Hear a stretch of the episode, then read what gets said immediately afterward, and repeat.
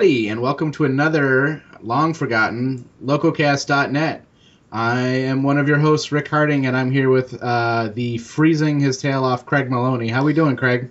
I'm doing well. Uh, highly recommend uh, for those of you out there that may be thinking about it. Number one, do not lock yourself out of your house on a 27 degree Fahrenheit or lower night uh, where you don't have your keys and such, and then have to make the trek over to a family member's place where you can retrieve said key.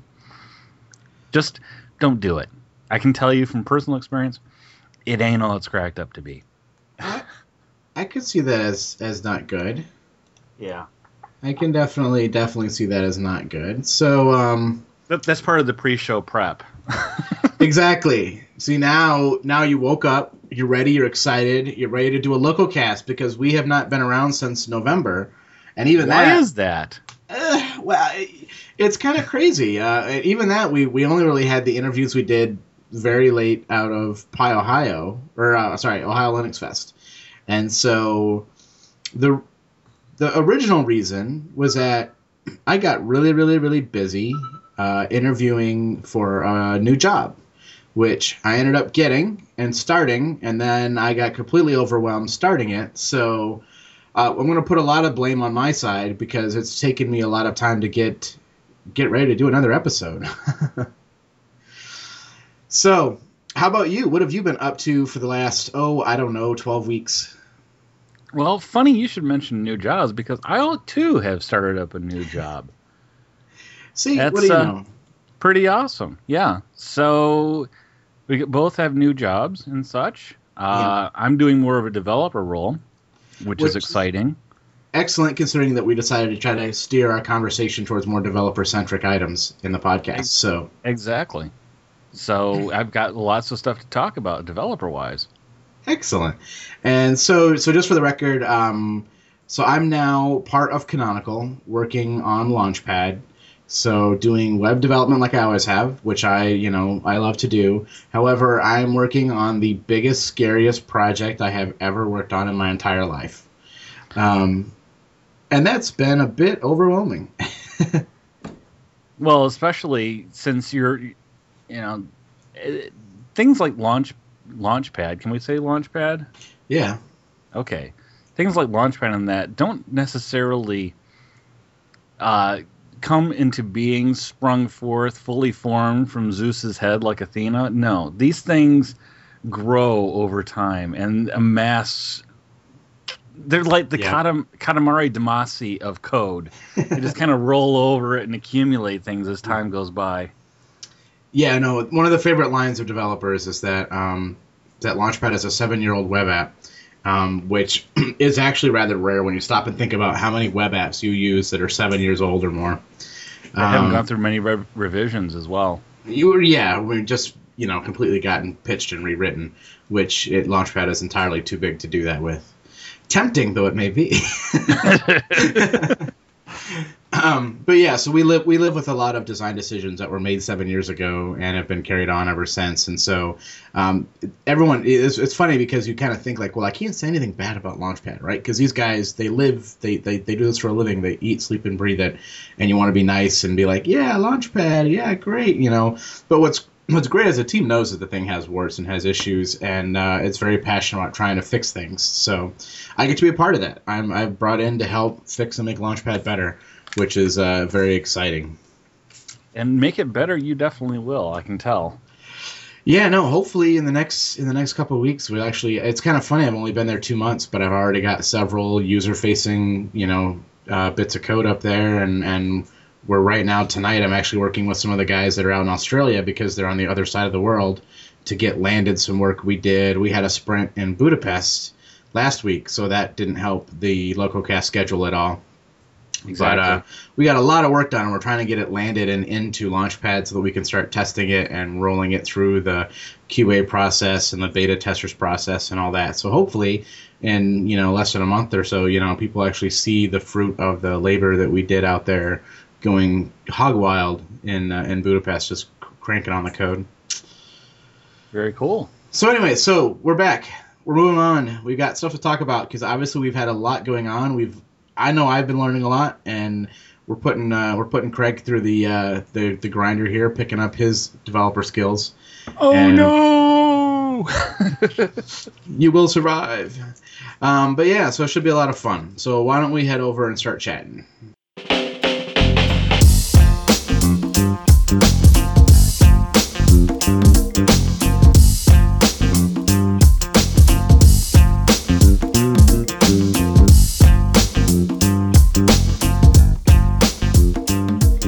Craig, you've got something in here about One Dev Day Detroit, which was a conference we went to, and I think I actually talked at. Uh, yeah, in fact, you did. You you talked about something called SQLAlchemy. No, Is that the? I thought I talked about code quality, Oh, you did. You did. Sorry, sorry, sorry. like yes, readable, readable, readable code stuff. Yeah. Anyway, it's been a while since that happened. So um, you've got a note here to talk, to chat about it. What were we going to chat about it? I don't remember. Well, we were going to talk about. Um, first off, that it happened. It did happen, uh, and it was cool.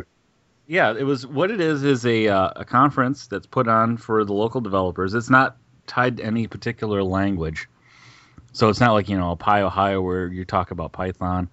Uh, it was a broad broad strokes uh, programming, and just talking about the craft of programming and and being uh, engaged with development and making sure that you actually care about the stuff that you put out to you know put upon the screen. And one thing that seemed to come up a lot was uh, functional programming. Uh, seemed to be pretty hot this year. Yeah, they, I remember we were going to talk about that, and I think I went off on a little bit of a rant, and that's probably why there's a note here about this. I think I, I think I remember this now. Right, so we- did. We went to a talk on functional programming, and I believe, what was it? The guy was talking about F sharp in particular, I think, which is a Right. uh, like a functional rendition of, of a .NET language, right? It compiles to, to .NET CLI or whatever, but it's uh, it's got some functional isms built in, kind of like a some bits of Erlangy and, and Haskell stuff in there and whatnot. So, um, which was great, except that you know people are kind of asking questions.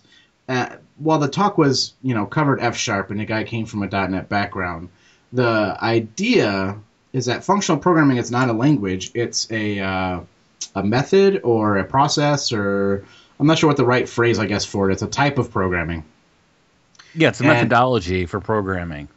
Right, and so people got really hung up on the language, and uh, I, I, I kind of got, you know, I was, I was kind of wanted to sh- tell everyone like, hey, stop, stop, stop! Don't focus on the language, but focus on the ideas and the methods and the tools and the way it kind of works and how to take that into whatever language you use, right? So, you know, in Python we have some functional bits, we have, uh, you know, list comprehensions and and the idea of, uh, some, you know, some immutable uh, data types and things and uh, there, there's lots of ways you could write your code in a more functional way by making sure that you know it uh, it doesn't change data in place or that it uh, um, I don't know. There, there's there's lots of ways to, to, to take your code and actually do it in a functional manner um, without uh, having to go say pick up Erlang and, and use that for all your programming.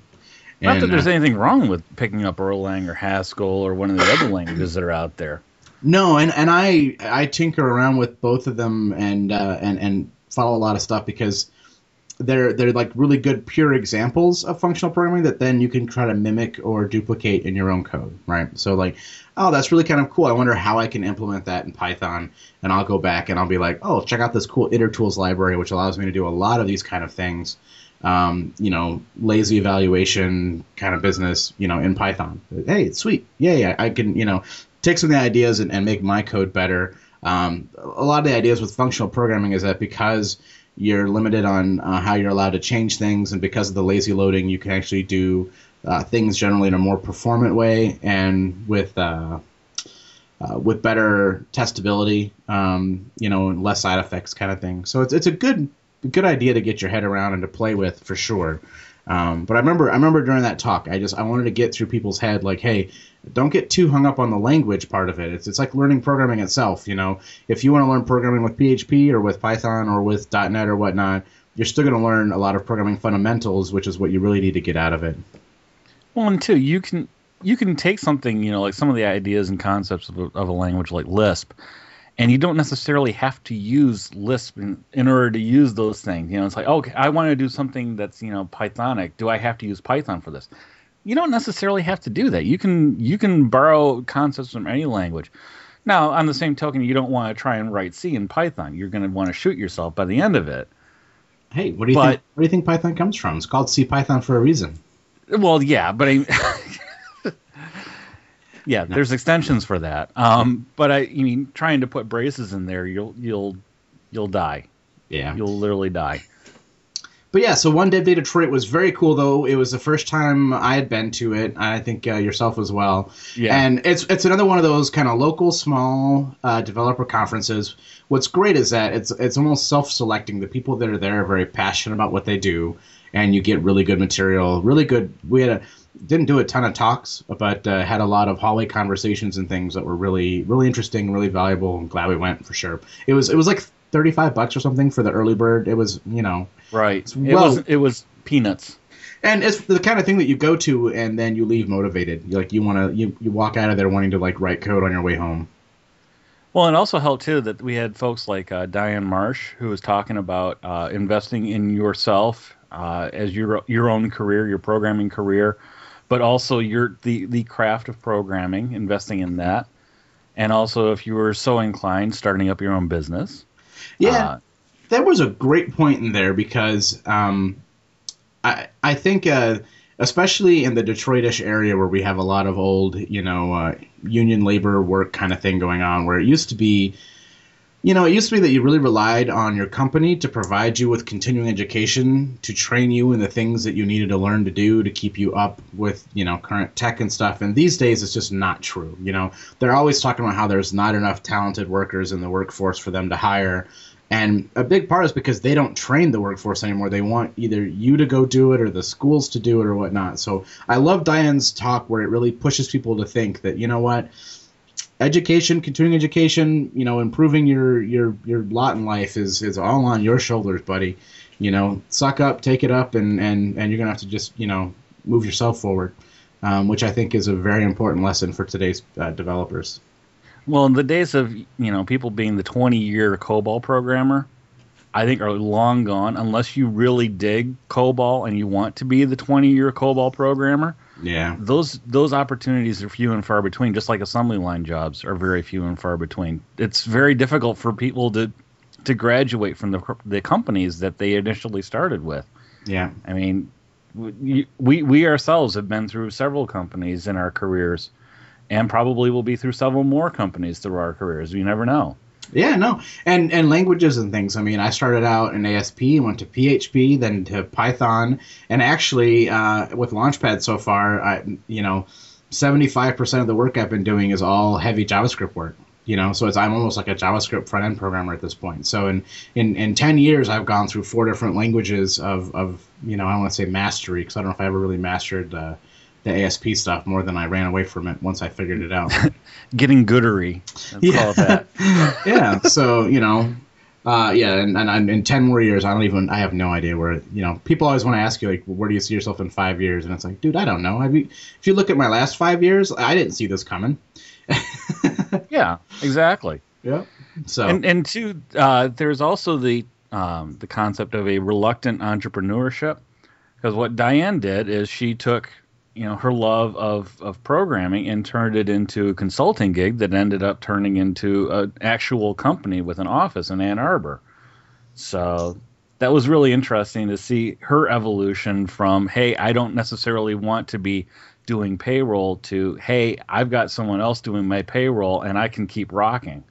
yeah. So Yeah, no, SRT Solutions out in Ann Arbor are like, you know, I have a lot of respect for those guys. They give back to the community a lot. They're a huge lesson, a, a great resource um, for not just like talent, but just, uh, you know, all that kind of motivation, good story. You know, Dan giving the talk and everything. They put on CodeMash, which just occurred uh, this past week, which I was very sad to miss because I was in Budapest. Um, you know, so I got to say, you know, mad props to SRT and their crew out there. Exactly.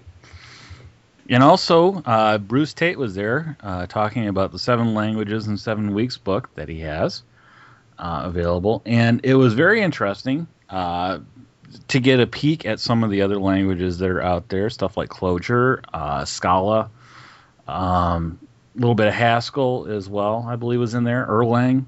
was definitely in there, and his comparison with different movie characters uh, was also entertaining, if not possibly a little inaccurate, but sure, we'll go with it. what were your thoughts on that talk?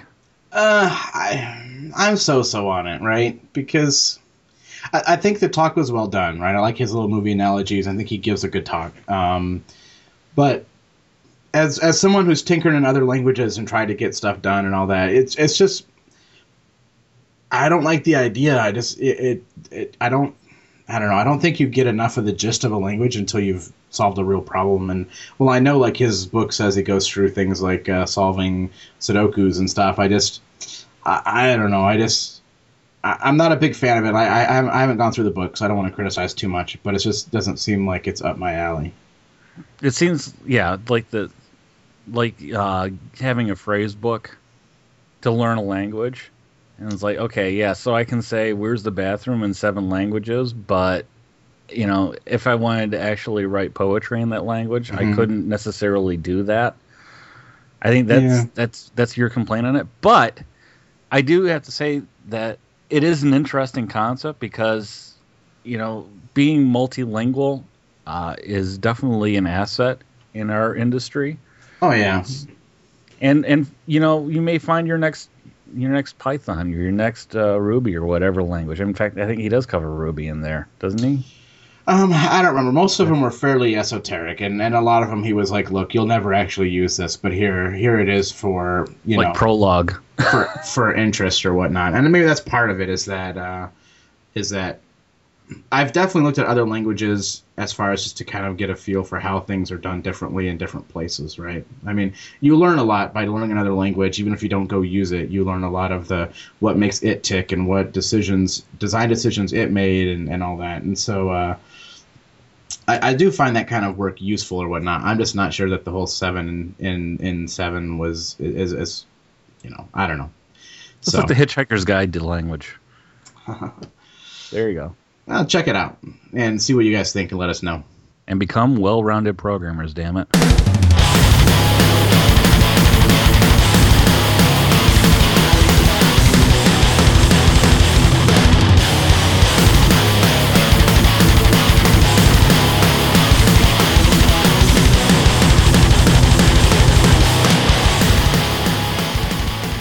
All right, so next up, I have been completely immersed in my new job, which means I'm getting to do a lot of things that I've always really wanted to do. And one of those things that I actually just got started with today um, is code reviews. And I have to say, um, I, I, when you first start, every, everything that goes into Launchpad gets code reviewed by somebody, and we actually have a signed schedule of there's someone that has a day that they're basically their job that day is to run code reviews for anybody's stuff that they're landing, uh, and so it's interesting at first because I've not really had a lot of people review my code before. Um, you know, a lot of my last places you kind of work in isolation, like this is your project and that's your project, and you may see someone's code, you may make some comments, you may tweak this or that, you may fix somebody else's bug or whatnot but I've never actually had like, hey Rick, before you can push this, you know, to you know staging, you need to have someone look at it and sign off that there's no crap in here, and that is turning out to be amazingly awesome. I have found that I have written some of my best code the last two months while somebody forces me to do things like um, like write a test. You know, there's been a few times where I've been like, eh, I'm not really not sure how to test this, so I'm just gonna, you know, I I think I think I'm good. And then the reviewer comes back and goes, no, no, no, look, you need a test for this. And then I end up going back and thinking about it some more. And what's funny is that I've found that most of the time, that test isn't as hard to write as I think it is. I just didn't get over that hump to, to start writing something out. So it's uh, it's it's great for like you know motivating on that stuff for catching little little nuances, little like you know maybe you should have named this different or maybe uh, you know, did you think about what will happen with this elsewhere? You know, no, I totally didn't. You know, I had no clue. And I have to say, I, I know a lot of places don't do code reviews because they look at it as as the fact that um, it's expensive as far as personnel time and infrastructure time and all that. But man, after doing them now for a couple months, I've got to say, like that has got to be. And there are numbers to back this up, right? I think that. Uh, there's some studies that say that like you know 80% of all bugs would be caught with code reviews or something like that. You know, I mean it's it's really insane. Um, I think eventually you you pay that cost regardless, even if you don't pay it right away. Uh, you know, with having someone take a look at your code, you will eventually have have that cost. You know, whether it's downtime or some other type of cost like that. And you, I, I too have not had a whole lot of code reviews in mm-hmm. in certain jobs, and you get lazy and you start committing code that you know is not really up to snuff, but you'll fix it later, maybe. Yeah. And I've been with places where they have very stringent code reviews, and quite honestly, it's it's a little nerve wracking because you know you're having someone else look at your stuff, and it's like you you you push yourself even further than you normally would. You don't let yourself be lazy. You're like, okay, you know, someone that I respect is going to be looking at this code, so I need to make it you know, it's like it's like setting a dinner for someone. You know, if if you're going to be eating by yourself, you know, out comes the TV dinners, out comes the plastic forks and knives. You might even put a napkin out, you know, for yourself if you're lucky. Maybe it's just a you know piece of paper towel. But if you have someone coming over, you get out the nice plates, you get out the silverware, you make sure that there's no crap on the plates. Uh, you clean up a little bit. You know, you try and yeah. make it a little nicer for folks. It is a lot of it. A big part of it is peer pressure. And one thing I did want to make sure to bring up is that I know that a lot of you guys are like, "Hey, my work does not do code reviews. Um, you know, boohoo, this is useless information for me." But I, I, the more and more I think about it, the more and more I think that, um, and I'm doing this in my own personal projects, is to is to fake the code review, right? So one way to fake it is to basically um, in your branch don't commit until the next day, right? I'll do a bunch of work one night, and rather than actually push the commit, I'll wait, I'll sleep on it, I'll come back, and then I'll look at it again and almost like self review. Okay, and so that I, have actually caught a few things that way, and it's actually been a, there've been a few things that I've thought about later, like oh I should do it differently, or maybe I'm a little bit more motivated the next day, and I make the push to clean up that thing that I was kind of like eh to do, clean this up later. The other thing that code reviews has really, really, really, really taught me is um, is reading diffs. Um, because when you do a code review, basically what the reviewer gets is a diff of what my code changed, right? And that's what they're going off of. They're not they're not pulling the code down and running it and clicking the buttons to make sure it works. They're going purely off of what the diff says the code says, right? So in a way, it's kind of uh, interesting because it's not so much results orientated because your code may be doing a wrong thing and they may miss that, right? But that's what tests are for you know, code review is not a replacement for testing the code that it does what it says. Absolutely not. It does kind of. so I, I want to make sure that's clear, right? But in the process of going through and generating these these diffs, I've I have caught myself because before I put this up to somebody, I want to make sure I don't have any stupid mistakes in here, right? I don't have any lines missing a semicolon. I don't have you know any code convention errors where I have too many lines or not enough lines or whatever. So I will find myself all day throughout the day running. In the case of launchpad work bzr diff or in the case of my git work uh, my, my own projects is git diff. And i run i run it several several times a day when i'm working on a bit of code because i'm looking at like you know what did i actually change? And not so much what functionality did i add or what you know overall thing was i doing. It, it really all boils down to what lines were removed and what lines were added and why. And um, doing that working through diffs before you actually commit and push stuff has been a great thing for my development experience and everybody can do that today right? Everyone can sit down and practice before they hit commit to view a diff and walk that diff and look at like okay what exactly did i change? And did i have to change it right? How many of us have gone in to do with something and gone down path a stopped went no this won't work go back go through path b and miss where you renamed a variable or you added a variable that you don't need anymore you know kind of thing because you didn't end up finishing that train of thought. And when you do a diff it removes all the other lines that are the same. So it really draws out like these are the things that are different. Why is this line different? Does it still need to be different and I have caught so much more stuff by going through diffs, and I want to definitely tell anyone, whether you're doing code reviews or not, start start doing that. I think it is a single best thing you can do to catch errors in your code today. It's like brushing your teeth. Seriously, you you take a look at the diff, and it's like, what am I what am I going to be putting in here now? You know, that's that's that is a huge win. I'd also say being part of an open source project is kind of like having a code review in the sense that you you have people out there that could be your worst critics looking at your code. Uh, assuming that you're on a, a, project that actually gets some traction. I mean, that's yeah. that's unfortunately key is that you have to have someone out there looking at your code, and you're not just committing to to the wind. Yeah. So I I'd say yeah, if you can get on some some open source project or something like that that actually has some users, uh, that would also probably work as a code review for you if you can't necessarily do it as a formal exercise. At least have someone out there look at it. Yeah. So I just want to say, you know, very cool. Uh, it's really fun to be on the side of code reviews. Today was my first day. I'm actually reviewing other people's code. I'm supposed to be knowledgeable enough to be able to, you know, figure out what other people are doing wrong, which basically melted my brain today because it really brought up how little I actually know about all the Launchpad code because people are committing changes all across the code base and, and I don't know it all that well. It is absolutely that big. And so, uh, that was that's a lot of fun though. You know, it was kind of cool to be like, you know, hey, what about this? And then to have them come back and go, yeah, good catch, thanks for catching that. You know, I'm like, yeah, woo, go Rick. well, and, and two, you you also learn the code base if you're looking oh, yeah. at things that you don't normally look at, you know, and say, what what does this thing do? You know. Yes. Why are you committing this? is why it, it took seven of my eight hours today of workday to actually get through the reviews was because I spent probably a lot more time than, than most people trying to figure out like what is this even supposed to be doing and, and and how does it work normally, much less after the change you've made.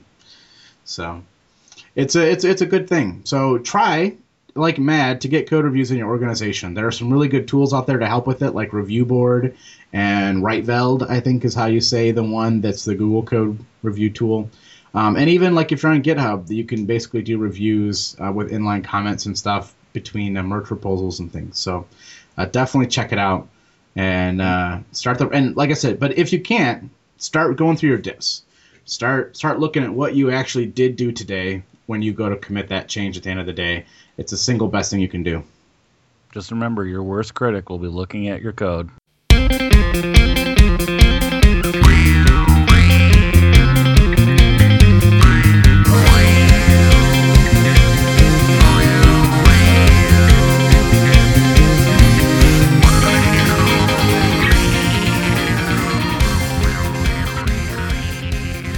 I think we're running a little long, so I'm going to skip this next one and save it for later. But because we've been gone so long, uh, we've actually collected, and we have the holidays. We've got a few new toys in the old collection that I figured I figured we should we, we could chat about, share some experiences about.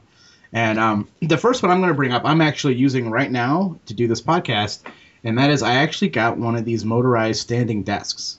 Um, it's from Geek Desk, and I cheated because I got it without the top, which saved me some money on shipping and saving money on the desk. And then I just basically bought a solid core door and put some finish on it and mounted it up. And I am standing here doing the podcast. This is my, I go back and forth throughout the day, right? So this is my first, second, third time standing up today while working at the computer. I have to say, it's very, very cool. And it's very cool to hear the whirring sound as you're moving it up and down. yeah. Well, what's funny is that the uh, I've got a little two year old and he loves to, to see it go up and down. And he's like, you know, up please, up please, and I run it up, and then he's like, you know, down, down, and he can just sit and watch it. So it's great for when I am exhausted and I just want to see him just sit and stare.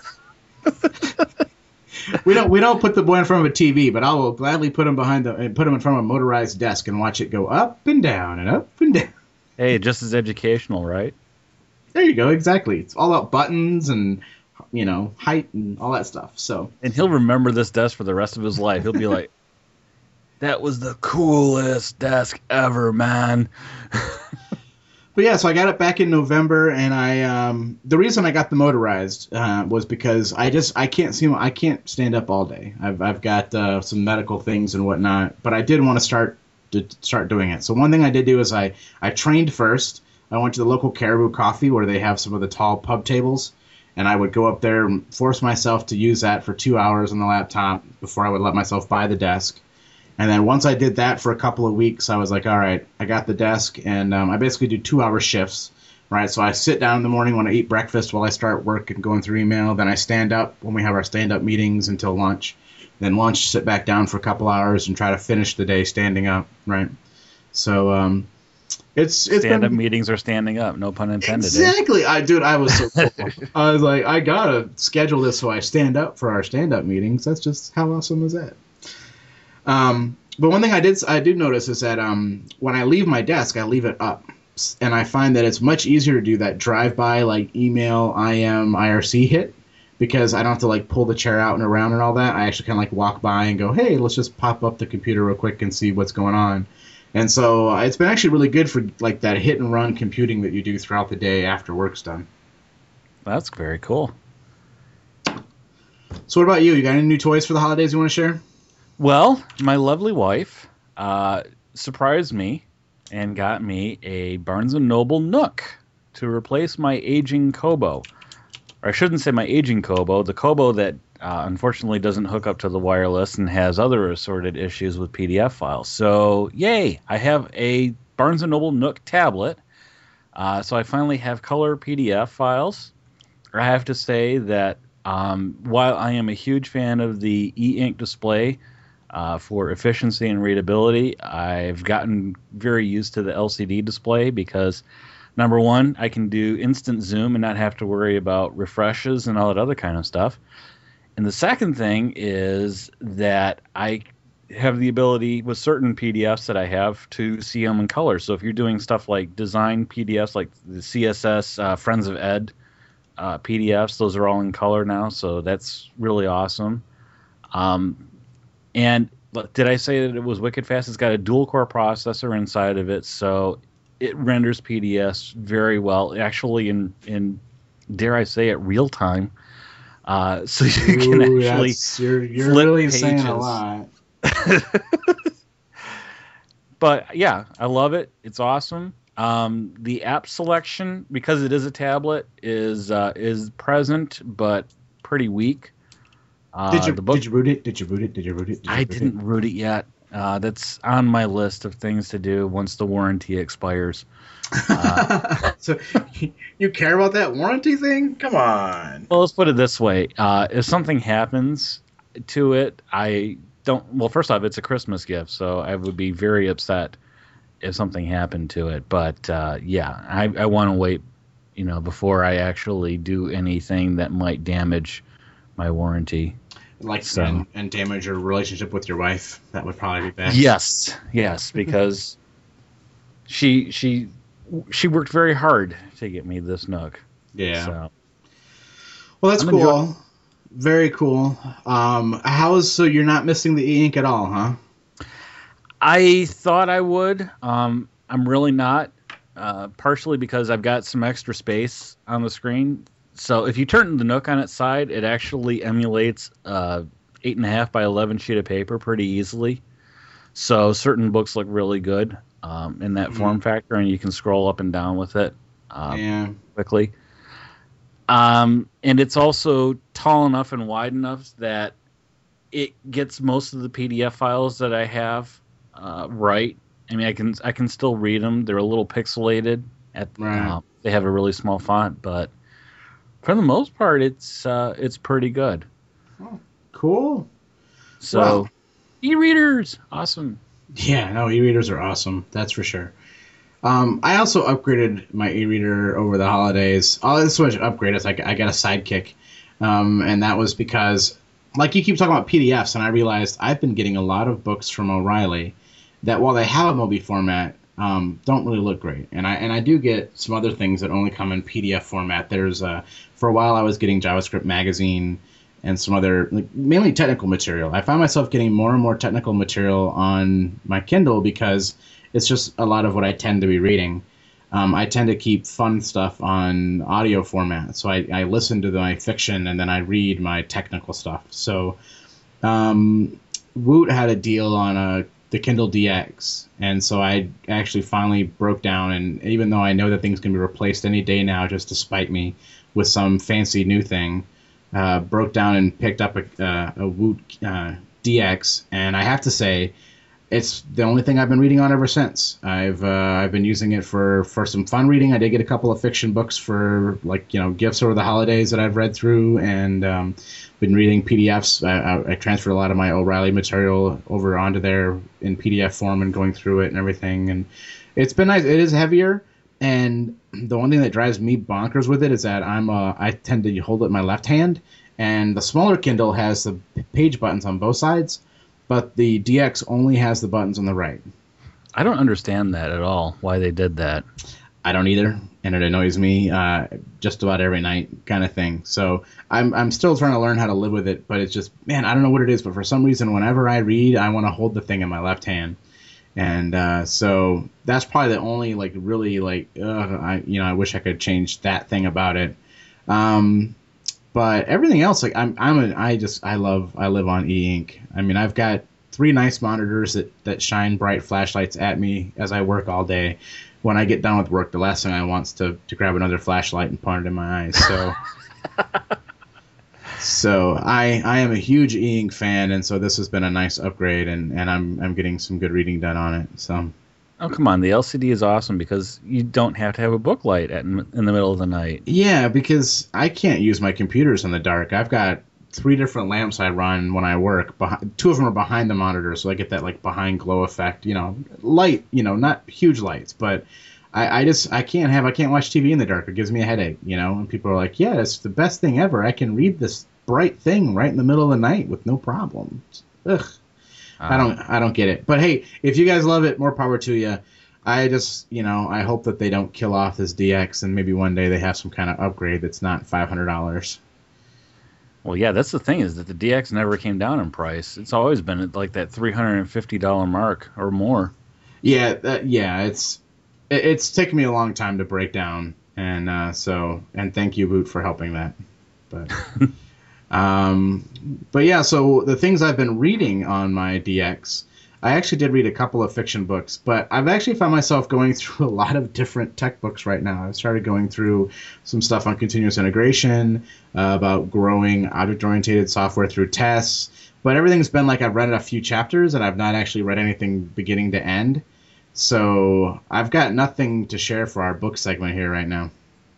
Well, I managed to finish one book uh, for work, which was Responsive Web Design, uh, which is a pretty darn good book, uh, especially because as we get different devices like tablets and uh, you know monitors that have resolutions more with more dots than God, uh, you, you need to have something that uh, you know will will scale. So you know the same page that works on you know the two 200 pixel across monitor is not going to look very good on an iPod Nano.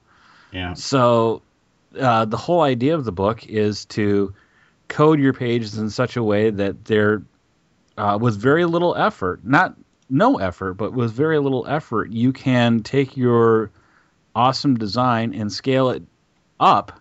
They they recommend scaling up rather than trying to scale down.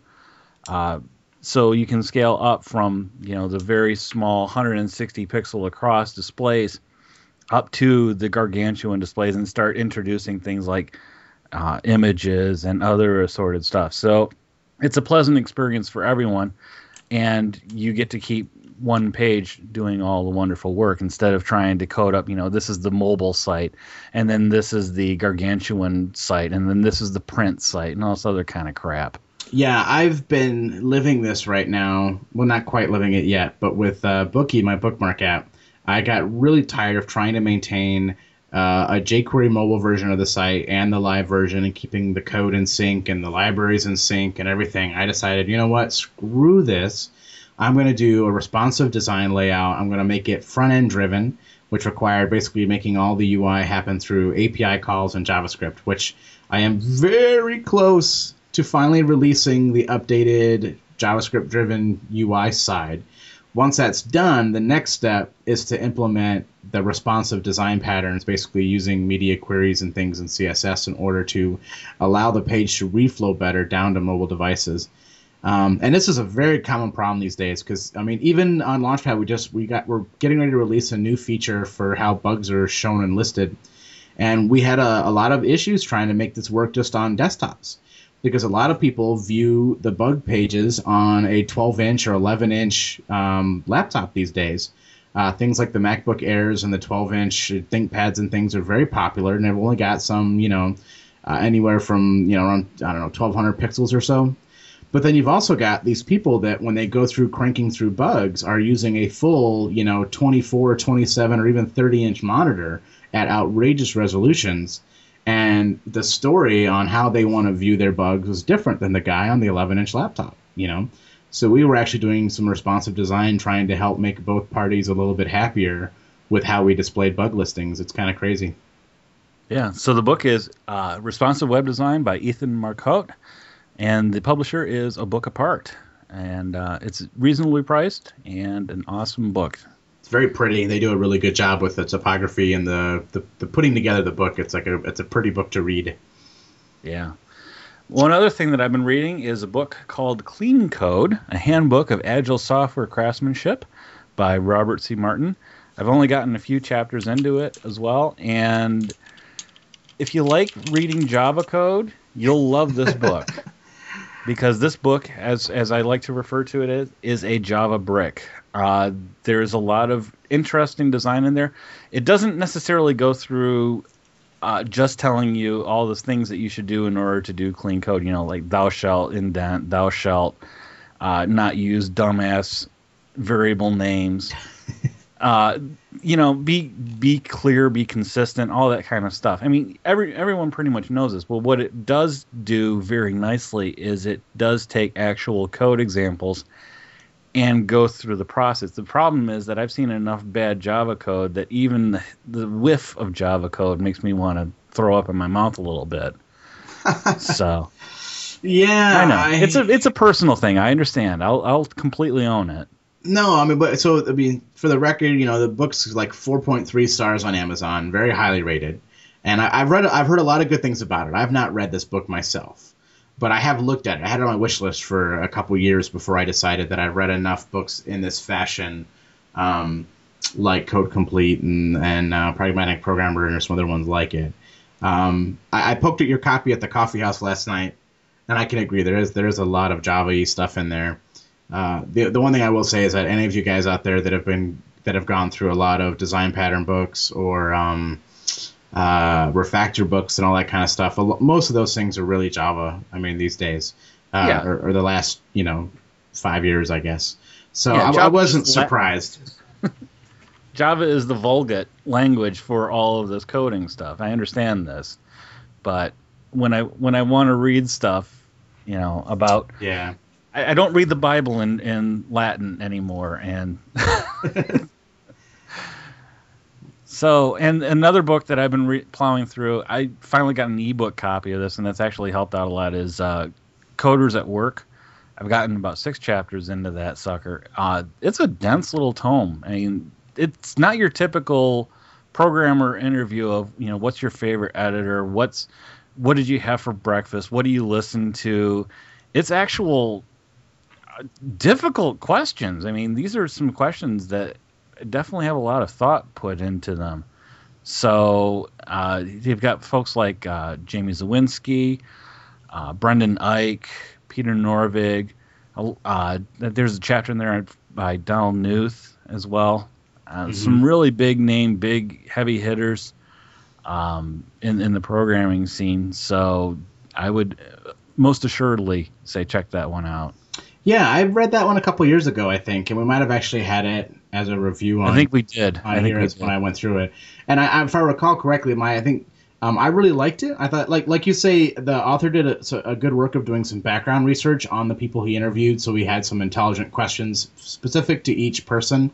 Um, but I will say that, like you, you said, you've gone through six of them. About three quarters way through the book, there are enough common questions that get asked often enough that I started to be like, yeah, yeah, yeah and um, it, the last the last bit of the book I kind of more skimmed through than I actually read with detail. But I did I did like it, and I, I think there there was a lot of good info in there, and geez, some of the things that like the people that are in there, the stuff they've accomplished at you know at their ages and things, just you know, some of that stuff makes you want to just go curl up in a ball and and and call. Why uncle. can't I be doing this? I know, like I've completely wasted my time. I have not done anything as sweet and cool as that stuff. So, but use that for motivation. Be like, yeah, you know what? I got a long way to go. Let's get to work. Let's write some code. So with that, I think we should probably draw this to a close because we want to cut this off short enough that we have motivation to do it again in the near future, sometime in the year 2012. Hopefully, in the next few months. Yeah, let's try to shoot for that every other week kind of thing. That worked well for a little bit. Yeah.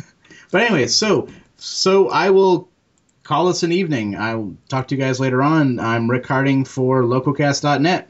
And I'm Craig Maloney. We'll see you next time.